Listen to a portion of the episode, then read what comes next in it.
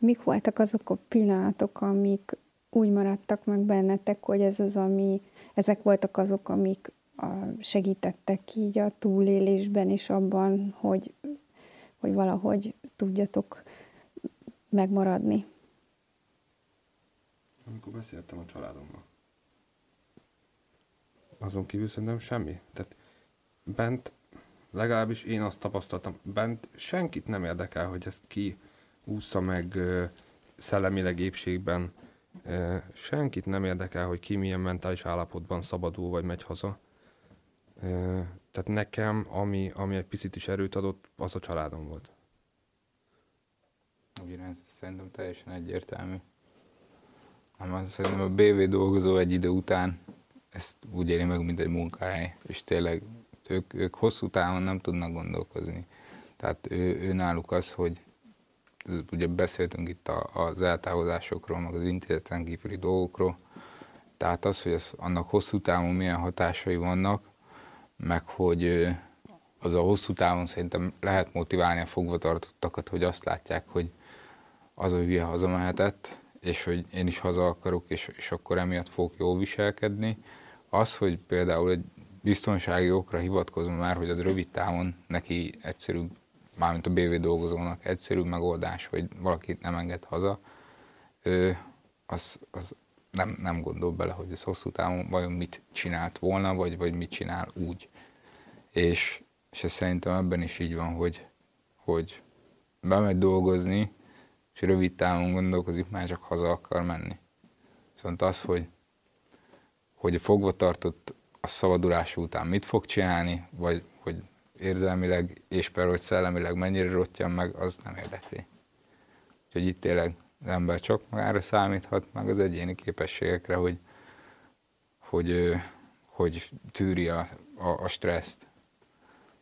Így éreztétek a szabadulás után, hogy kell magatokkal ilyen szempontból foglalkozni, tehát hogy valami traumakezelés, vagy pszichológia, vagy ilyen segítségre szükségetek volt, vagy megkaptátok ezt a családotoktól. Peti mondta, hogy nekik szorosabbra fűződött a viszony, hogy milyen segítséget kaptatok, amikor kim voltatok már? Vagy kellette? Hát én nem tudom, én nem kértem semmiféle segítséget. Nekem bőven elég, hogy a, a családom van, de attól függetlenül érzem azt, hogy hogyha megpróbálom egy kicsit mondjuk egy külső szemlélővel vizsgálni saját magamat, akkor, akkor érzem azt, hogy, hogy nagyon sokat változott, talán torzult a személyiségem. Tehát sokkal kevésbé vagyok empatikus, sokkal kevésbé vagyok elfogadó, sőt, talán azt mondom, sokkal kevésbé vagyok segítőkész, mint előtte voltam. Bent egész egyszerűen ez kiölik az emberből. Tehát ott, ott, ott, ott igazából nagyon, egy, egy nagyon kis szűk réteg van, aki, amikor, amikor benn van valaki, akivel foglalkozik érdemben. Tehát nyilván nekem is volt benne egy-két olyan ö, zárkatársam, vagy, vagy fogvatartott társam, akivel jóba voltam, és akivel foglalkoztam. De ott, ott mi ezren voltunk. És az ezer ember baromira nem érdekel egy idő után, hogy kinek mi a nyűgje. Tehát nekem is van. És tehát olyan, mint, mint nem is tudom, mint a vélemény, mindenkinek van, csak senki nem kiadja a másikére. Tehát mm. ö, abszolút ö, az van, hogy ezer emberrel nem is lehet foglalkozni, és az ezer emberből nagyon sokkal találkozunk nap, mint nap. És persze, hogyha az, én ugye ott voltam 44 hónapot, szinte mindenkit ismertem benne. Folyam, hiába folyamatosan jöttek, mentek az emberek. E, folyosón, udvaron, boltnál, bárhol köszönünk egymásnak, persze, mert ismerjük az arcukat. De ennyi. De teljesen személytelen az egész. Kivéve mondom azt a, azt a nagyon szűk kis kört, akivel, akivel nap mint nap foglalkozunk. Ez legyen mondjuk öt ember, vagy tíz maximum.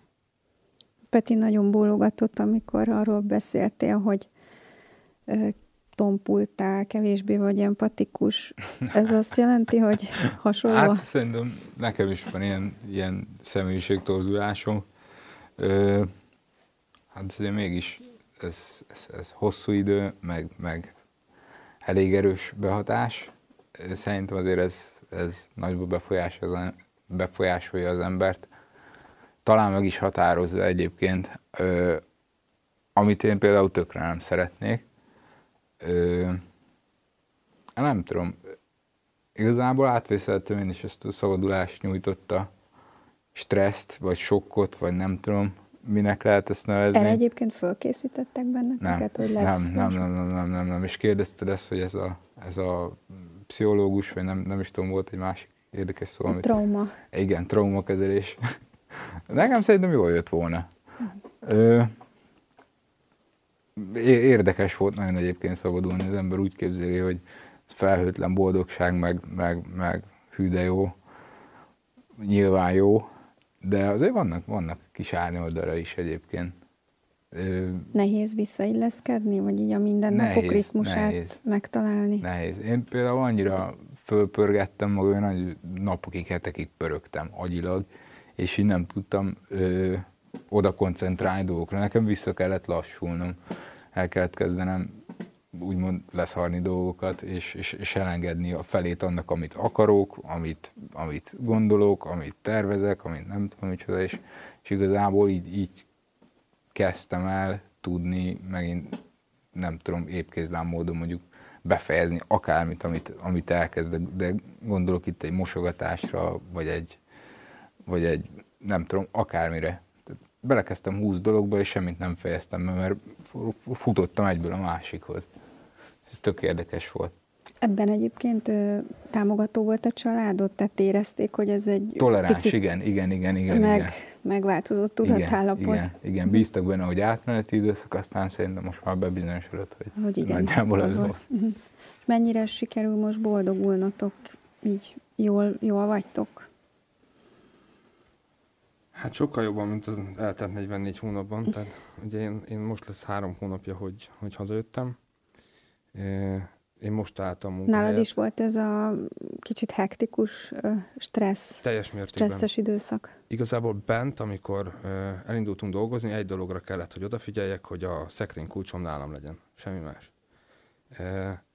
És ez, ez, ugye ez 44 hónapig ez volt, tehát az volt a legfontosabb, mert ugye minden értékünk bezárva volt egy picike kis doboz lemez szekrénybe, és ez sajnos bennem annyira bennem maradt, hogy még, még ma is előfordul, hogy elkapok egy kulcsot, most legyen az a kocsi kulcsom, vagy a lakás kulcsom, teljesen mindegy. Jó, kulcs megvan, zsebre teszem, és elindulok. Azt, hogy másik kulcs az elmaradt, vagy nem viszek magammal iratokat, ö, tudom én, megyek valahova hivatalos ügyet intézni, és ott hagyom a papírokat, ami miatt mentem, tehát ö, ilyenek azért sajnos vannak. Ö, majd remélem, hogy ez, ez visszaáll a normál kerékvágásban. Ö, de, de az megvan, hogy a kulcsom itt van, aztán akkor mehetek. Hát erről le kell szokni nyilván itt kint. Én például még bent kérdezted ezt a szabadulásra felkészítést, én egyszer beszéltem a, a, a börtönpszichológussal, nem bírtam aludni. Tehát ilyen éjjel egyik, kettőig fönn voltam.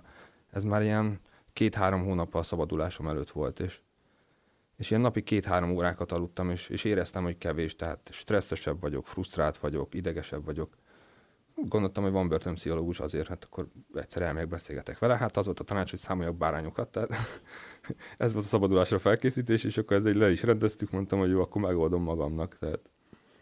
Te találkoztál, Petti, a bentléted alatt a börtönpszichológussal? Igen, igen, de hát itt megint beszélünk arról, hogy ott ez, ezer fogva tartott nálunk, meg 200, amikor bővült a börtön, megépítették a kontinent, akkor lett azt hiszem 550 férőhelyes Veszprém, akkor már kettő pszichológusunk volt hát azért jobbak voltak ott az arányok. Hát az végül is, hogy ne essen szét egy fogvatartott, ahhoz az kell, hogy, hogy ott legyen a család a háttérben, támogatólag legyen ott a család a háttérben.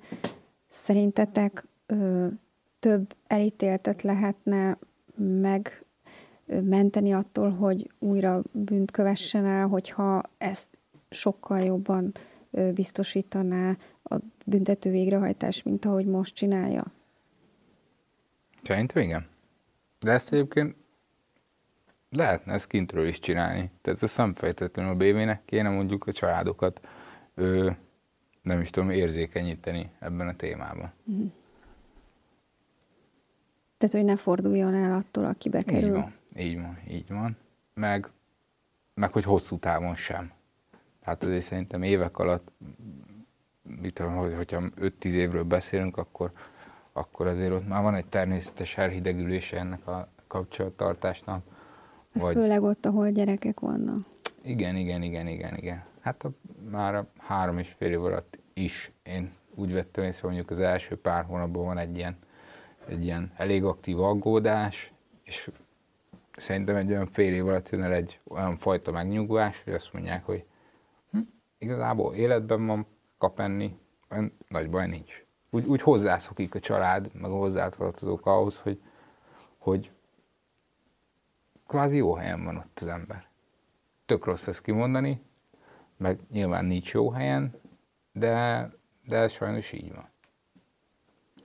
Igen, védekezik a személyiség, igen. hogy a folyamatos aggódást azt egy igen, idő múlva igen, igen, igen, igen. felváltja ez a belenyugvás. Igen, igen, igen, igen. Az jobbik eset, ha a belenyugvás és nem a közöny, meg az elfordulás. Igen, igen, igen. De akkor a BV abban nem segít, hogy ez ne közönybe forduljon, vagy esetleg utálatba, hanem, hanem megmaradjon támogatónak, csak Szerintem ez megint csak nem érdeke BV-nek.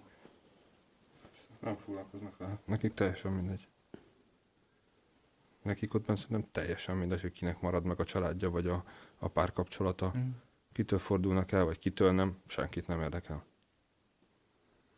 Igazából az a baj, nekem nagyon rossz a véleményem erről az egészről, tehát úgy rossz a rendszer, ahogy van. De, de például én voltam benne a nevelőnél szabadulásom előtt nem sokkal, egyéb problémák miatt is megkérdeztem tőle, hogy ez most a saját esetemre vonatkozott.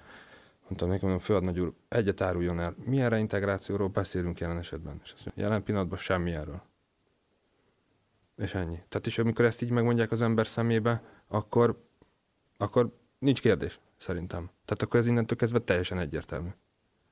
Amikor egy reintegráció, reintegrációs tíz, tehát a szó is nevetséges, de ő azt mondja, hogy semmilyen reintegrációról nem beszélünk. És ez konkrétan így is van. Nagyon köszönöm, hogy megosztottátok a tapasztalataitokat, és hogy bizalmatokba fogadtatok minket. Köszönöm, hogy velünk tartottak ez a Helsinki hangadó.